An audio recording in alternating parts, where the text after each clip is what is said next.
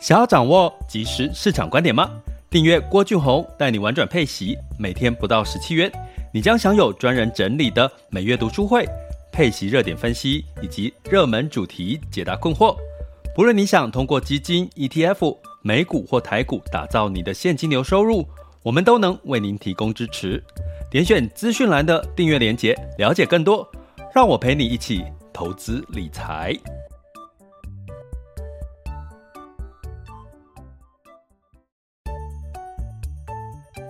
想要掌握即时市场观点吗？订阅郭俊宏带你玩转配息，每天不到十七元，你将享有专人整理的每月读书会、配息热点分析以及热门主题解答困惑。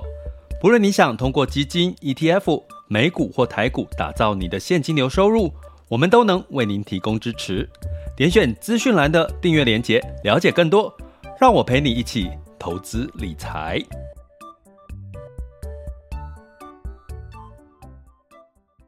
各位亲爱的学员以及听友们，大家中午好、下午好、晚上好。今天来到了二零二二年的四月十二日周二的中午十二点。今天呃要跟各位聊的主题哦，周一我们照惯例都是在讲一周的这个市场的盘势重点哦，呃要看的一些重点。那有提到一个事情，就是我们将三美国要公布三月份的 C P I。那其实在稍早中国有公布它的 P P I 吼，那中国其实是在物价相对来讲是比较平稳的啦吼，那接下来会不会飙涨，我觉得在疫情的这个干扰中国的情况下是有机会的。那这个升息升息升息升息，我今天要给各位带来一些逻辑的推论跟这个逻辑的思考的训练吼。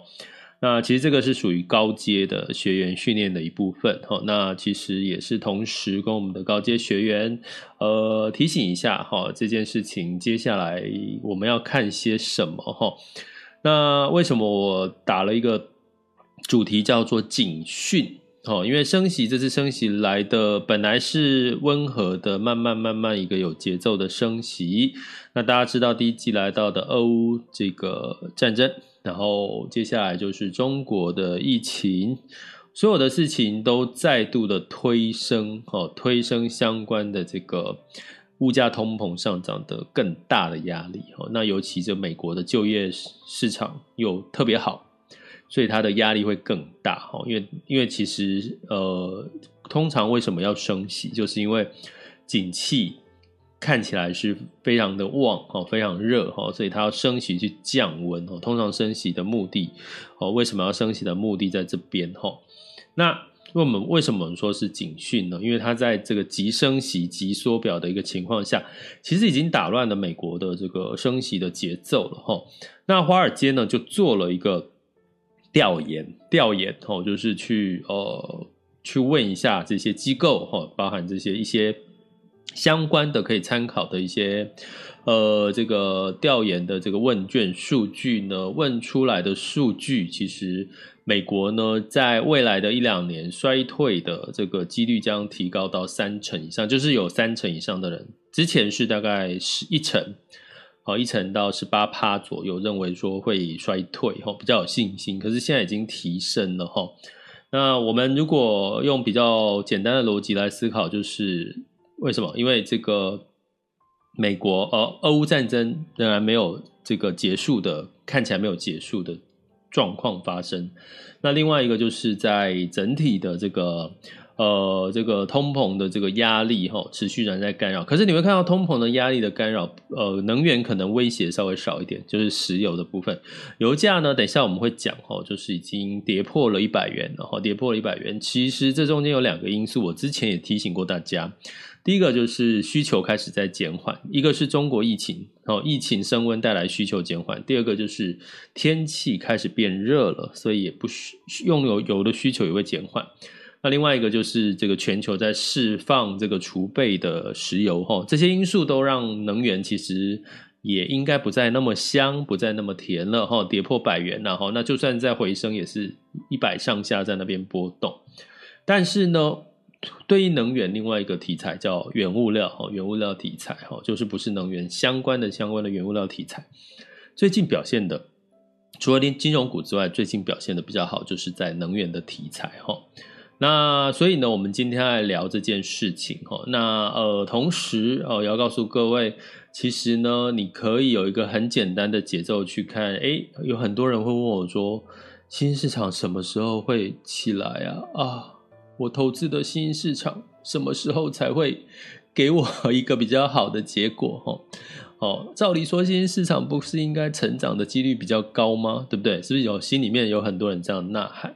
那可是呢，经过今天之后，我可能要告诉各位，好像这个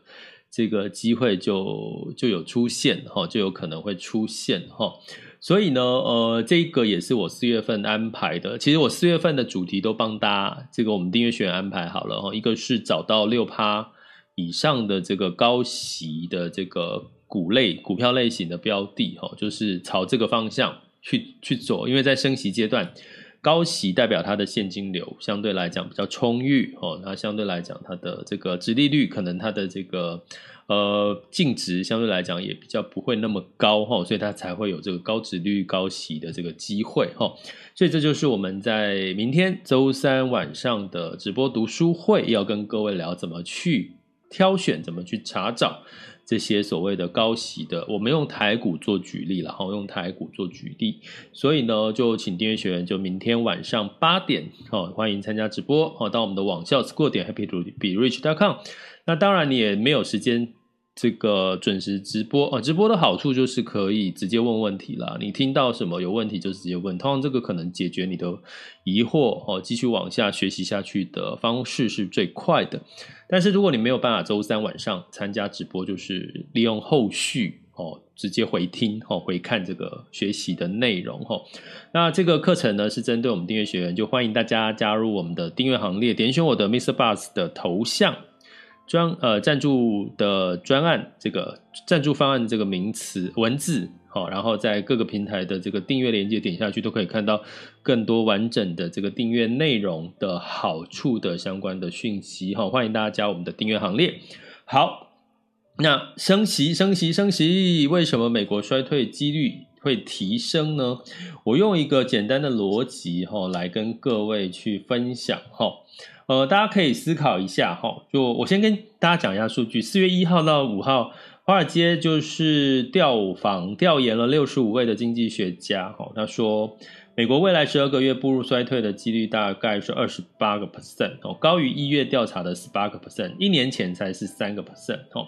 那通常他们这些六十五位的经济学家认为是什么原因会造成美国的衰退？第一个就是供应链，供应链的问题哈。就是这个升息也会造来带来的这个通膨的压力之外，还有供应链的短缺，包含像最近中国封城的这个带来这个电子制造业的一些呃出口供应的一些更大的冲击，呃，也带来了这个美国呃不是美国、哦、是中国的三大的电动车厂，电动车厂其实他们的销量是在往下滑了哈。呃，这是在呃特斯拉还没有，可是就是在这个中国的电动车哈、哦，除了特斯拉之外，其他的车厂大部分有一部分，除了美国车电动车厂，另外一个比较大厂就是中国的电动车哈、哦，像这个蔚来哈、哦、蔚来汽车之类的哈、哦。那所以呢，像这样子的一个数据供应链的中断继续下去，那他们认为经济衰退的风险其实正在提高，而且呢，经济学家都下修了美国今年的经济成长率的预测哈。那预计呢，第四季呢，呃，大概会是年增率 二点六 哈，大概会跟呃掉了一个 percent 啊，掉了一个 percent， 掉了一个 percent， 就是说他们认为到今年的第四季，如果这些情况没有改善，这些俄乌战争啊、通膨啊、供应链中断这些问题没有改善，大概经济成长率会掉了一个 percent， 其实不不低耶哈，不低哈。那这个情况呢的预测呢，呃，就是这这些问题没有改善的情况。可是如果我们回头来看，这些问题有改善的机会吗？我们真的还看不到在今年看得到这些事情改善的一个明显的一个契机或方向。所以呢，好，我们来讲一下，那为什么这些事情会影响到经济的衰退？因为呢，升息是最简单的逻辑，是在降温。那在降温的过程呢，其实通膨，升息通膨都会增加支出。增加什么支出？企业的这个相对的成本跟支出，不管是从劳力成本，不管是它的原物料，不管是它的设备，各方面的成本都会增加，增加支出，毛利就会下降。第二个，消费者信心，大家也都知道，现在东西越来越贵，你不要讲这些，你去随便大家试试看，礼拜六好不好？大家去试一件事，如果你没有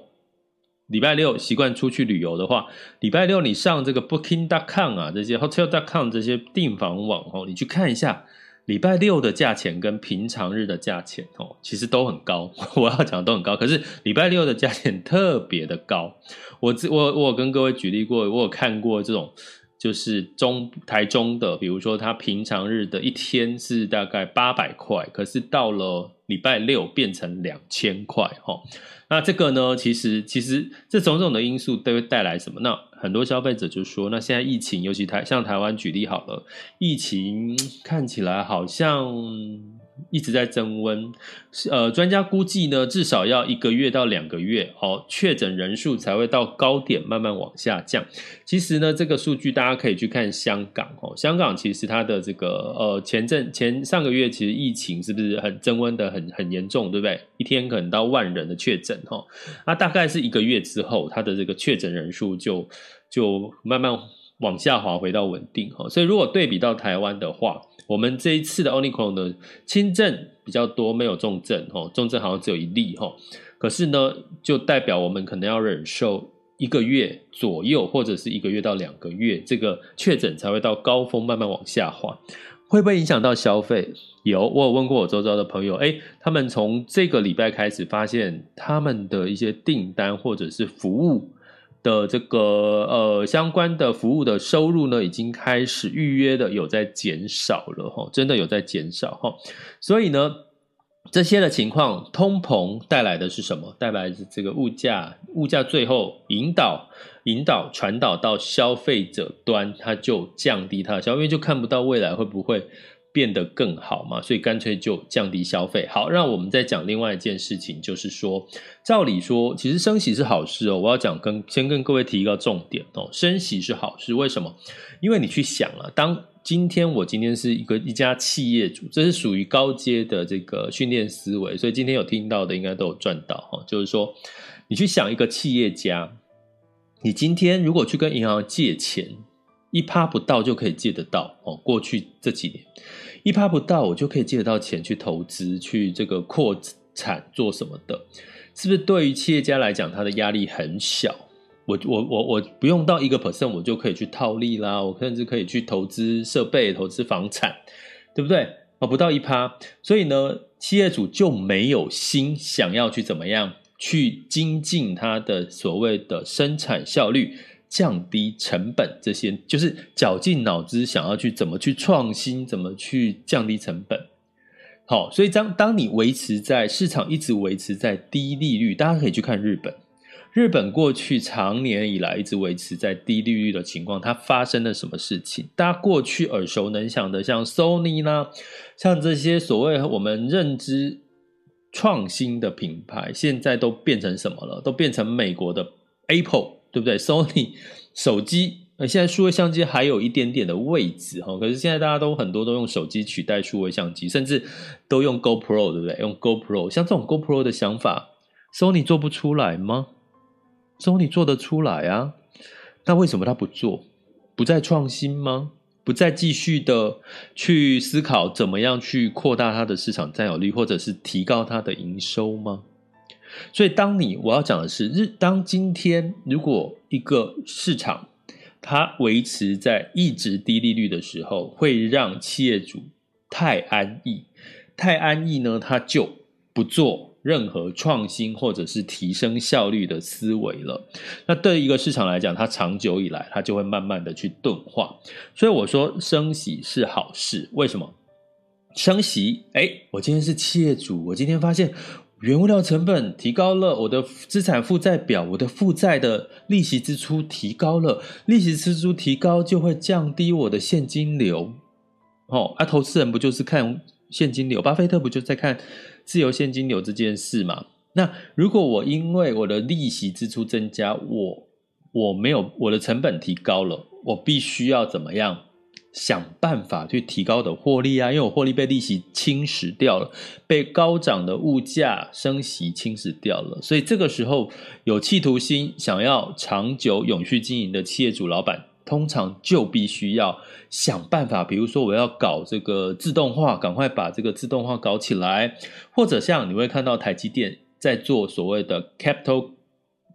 Ex，就是所谓的资本支出啦，哦，cap, caps，哦，就是 caps，哦，就是资本支出。为什么为什么台积电都已经是龙头还要去做这么多的资本支出？因为它必须一直创新一直成长， 它, 拿它的龙头地位才不会被中国甚至被韩国给取代，不是吗？所以我要跟各位讲，其实升息其实带来的其实是好的企业会更好，因为它积极的去排除这些成本的问题，甚至积极的去创新，努力的去做所谓的 A I 啦、自动化这些的事情。哦，所以你会看到大水退后，衰退。为什么叫衰退？就是不管是好公司、坏公司，它的营收都有可能减少。可是当你大水退后，你会看到那些中小企业，那些这个健康营养不良的这些中小企业，或者是属于短视近利的这些中小企业，哦，就一个一个被淘汰了。所以我说这是好事。所以如果你知道这个逻辑的话，那请问在座的各位亲爱的，你要挑的是在大水退后，哪些鸭子划水仍然持续是持续创新，持续有好的现金流，持续好的财务结构，这才能够让你怎么样？不管是呃美国景气进入到衰退或什么情况，你仍然能够什么持盈保泰的一个很重要的关键。哦，所以我们一直提醒大家，防御类型再加上高殖利率，哦，或者是财报题材好的，未来仍然有持续市场成长的，是我们在接下来持续要不管衰不衰退都要关注的这个主题。哦，所以呢，升息是好的，可是它会带来衰退。为什么？因为很多的体质不良的，哦，就比如说你跑白呃，不要跑马拉松好了，你跑马拉松体质好的跑到终点会有第一名、第二名、第三名到一百名，到后面跑不完的、中途放弃的、中途跟不上的那些，就是我们讲的，就是体质不好的这些公司，它就会被在这个升息循环的浪潮当中被淘汰。所以这个时候，如果你投资的是这类的公司，嗯。那你该打屁股，因为是你自己造成的问题。因为升息循环的阶段，你该做的是哪些体质好的，更是你要去抱抱它的。因为你不要再不要去惩罚好公司吧，你应该是惩罚不好的公司吧，那些老板没有用心经营或者是财报不好的公司吧。这个时候你就应该怎么汰弱留强啊，不是吗？所以汰弱留强呢，就是我们在四月份要提醒大家的哈。我们这一周要要上架了哈，上架了哈，提醒各位学员，我们这一周要上架。呃，我们第一季的这个标的来做一波汰弱留强的一个学习跟一个示范哈范例哈。所以请大家在耐心等候通知哈。我们订阅学员，那也欢迎大家加入我们订阅行列，点选我的 MixerBox 头像赞助方案，或者到各个平台的。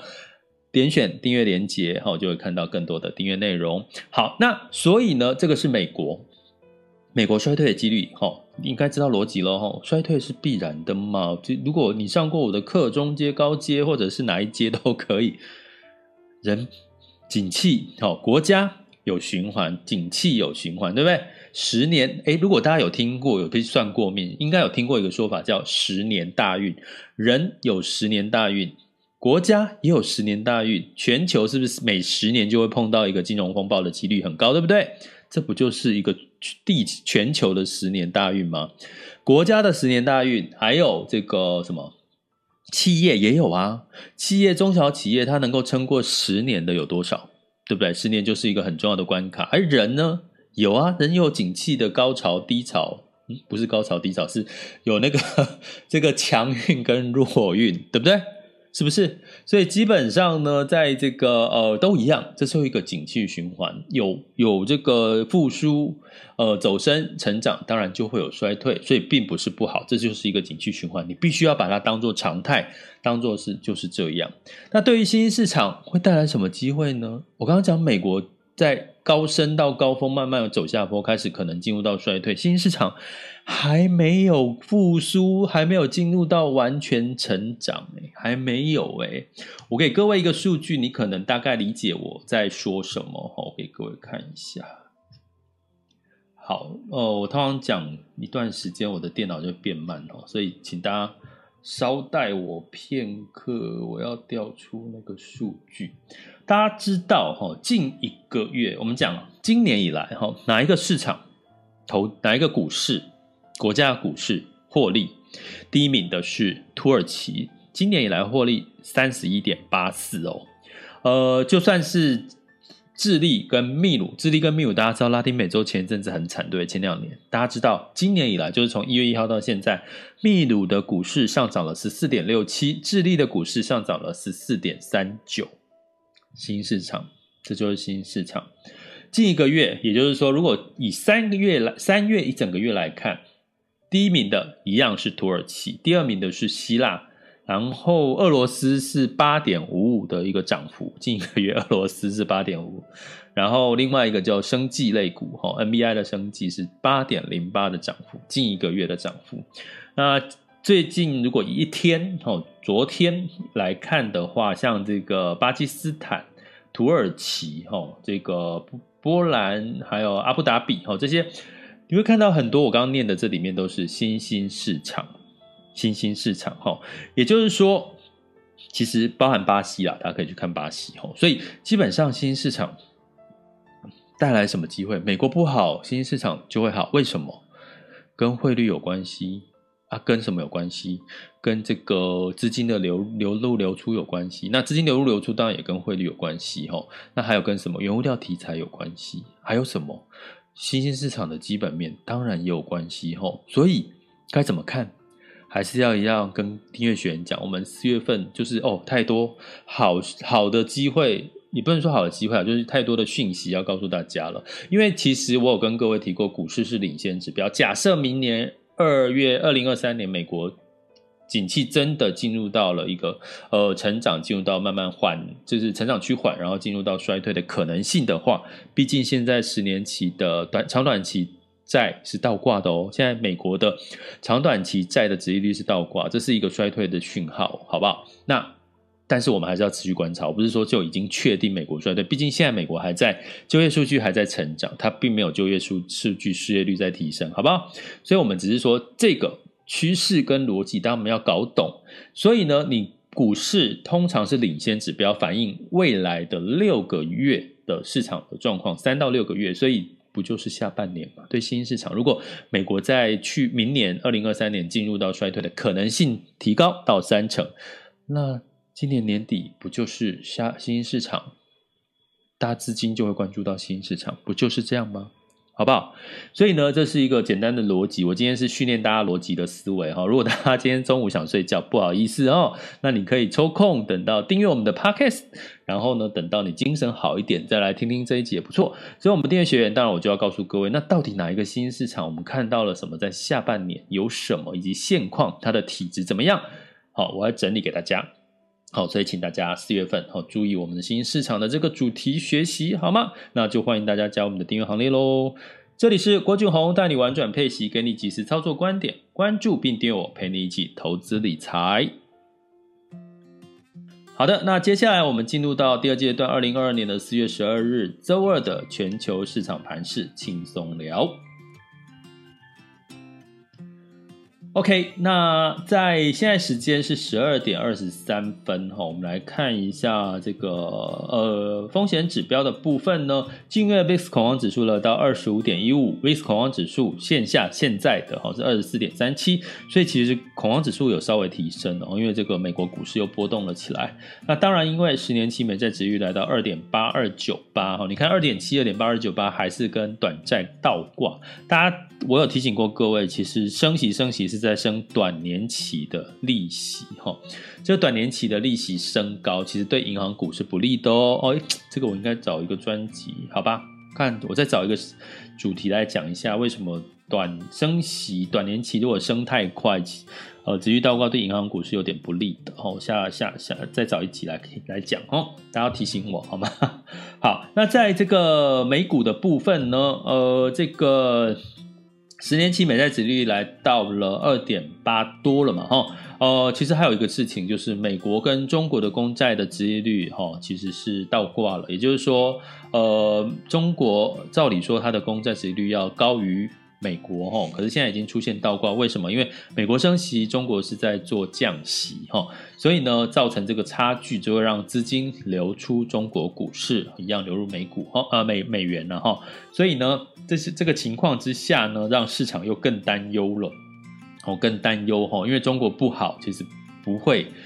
其他的市场不会太好的啦，好不好？中国因为毕竟有很大的一个内需市场，还有毕竟它是一个世界工厂、哦、目前还是还没有人可以取代它、哦、所以道琼下跌了 一点一九 S and P 五百 NASDAQ 跟费城半导体分别下跌了 一点六九 二点一八 跟 二点零九 个百分点、哦、都是跌了，四大指数都跌。那欧股呢普遍四大、呃、四大指数也都是跌啦、哦呃，基本上好，抱歉更正一下，这个巴法国股市是上涨的哈，所以泛欧六百下跌 零点五九 percent， 德国跟英国分别下跌 零点六四 跟 零点六七 个百分点，法国是上涨 零点一二 百分点。那法国上涨原因是这个马克宏啊，现在的这个呃，哎，我觉得年轻，看起来也蛮正派，蛮有蛮不错的一个。呃，形象的一个现任总统、哦、马克宏呢，他在连任选举投票当中是领先的、哦、所以让市场呢就是有一些激励上面的作用、哦、那在雅股的部分、哦、就是在昨天因为中国封城会影响到台湾电子股的一些表现、哦、毕竟很多电子股在工厂在这个这个上海昆山啊之类的、哦所以呢、哦、可能要期待在这个台湾的法说会财报、哦、就是这一周陆续公布的有没有更好的一些亮点、哦、再让资金、哦啊、包含资金有没有回流到台股也是一个重要的观察指标、哦、现在资金是在流出台股的。那在这个、嗯、恒指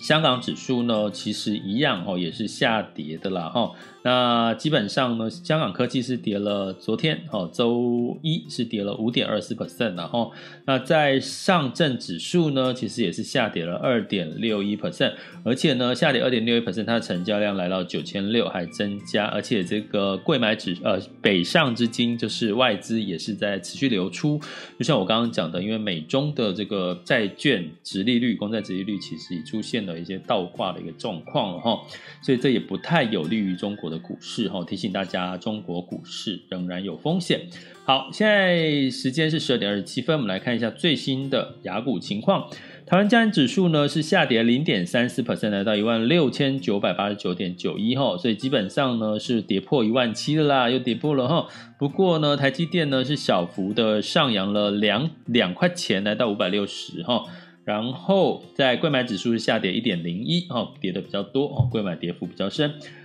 那在这个陆港股的部分、哦、我们来看一下陆港股的表现。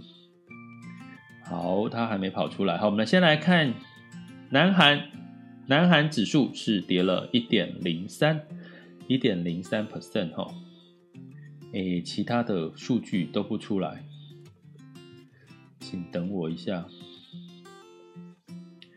诶，好，看起来呢这个我的网络又受到直播的影响有点变慢了哈，不过没关系，我们就先看看别的、哦、再回头来看雅股的表现。那能源呢、哦、盘后我刚刚讲、哦、其实布兰特原油下跌 四点二 percent 来到 九十八点四八 了、哦、当然就是因为两个原因，中国疫情造成需求的降温、哦、然后原担心、哦、这个包含释放这个全球释放储备原油、哦、所以能源呢可能也差不多接近了尾声了、哦、除非这个俄乌战争有一个更大幅度的爆发什么之类的、哦、那当然接下来你会看到可以关注到原物料相关的、哦、那黄金的部分呢也是上涨 零点一 percent 来到 一九四八点二美元每盎司哦。那当然是大家预期哦要公布的美国三月份的消费者物价指数可能会在冲高哦，所以让这个避险的担心哦，所以就是又让黄金小幅的这个上扬了一些些。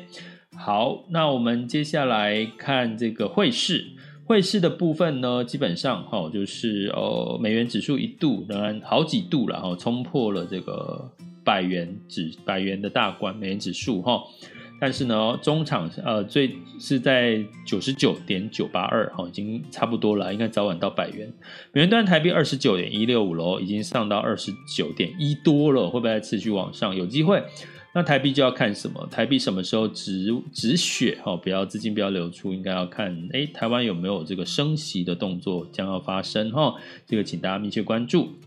那另外呢，呃，所以美元对台币，台币走弱呢，对其他的新市场货币也相对走弱咯，比如说对澳币、哦、也是呃偏弱，台币也是偏弱、哦、那呃对人民币也是偏弱、哦、来到了 四点五七、哦、人民币兑换台币是 四点五七， 那美元兑换人民币是 六点三六九二、哦、目前还没有看到大幅度的人民币贬值诶，其实这也蛮有趣的、哦、要持续关注人民币的走势，其实是也是最近的一个重点、哦、那在我来看一下，刚刚讲 A 股、哦、现在是下跌 零点六六 百分点 来到 三千一百四十六点一一，好，深圳指数是下跌 零点五三 好 percent 好，那日经指数下跌 一点六二 百分点， 然后新加坡哦指数是下跌 零点八九 哦，所以亚股普遍仍然受到美国的情况以及升息的干扰，资金流出的情况呢，大部分这些重点的亚股普遍都是这个下跌的哦。可是呃，除了这些，其实你可能要花一点时间去关注其他新兴市场的新兴市场的这个呃目前的股价的表现跟基本面的表现，你应该会看到一些诶不同的亮点哦，好吗？这里是郭俊宏，带你玩转配息，给你及时操作观点，关注并订阅我，陪你一起投资理财。这里是郭俊宏，带你玩转配息，给你及时操作观点。关注并订阅我，陪你一起投资理财。我们下集见，拜拜。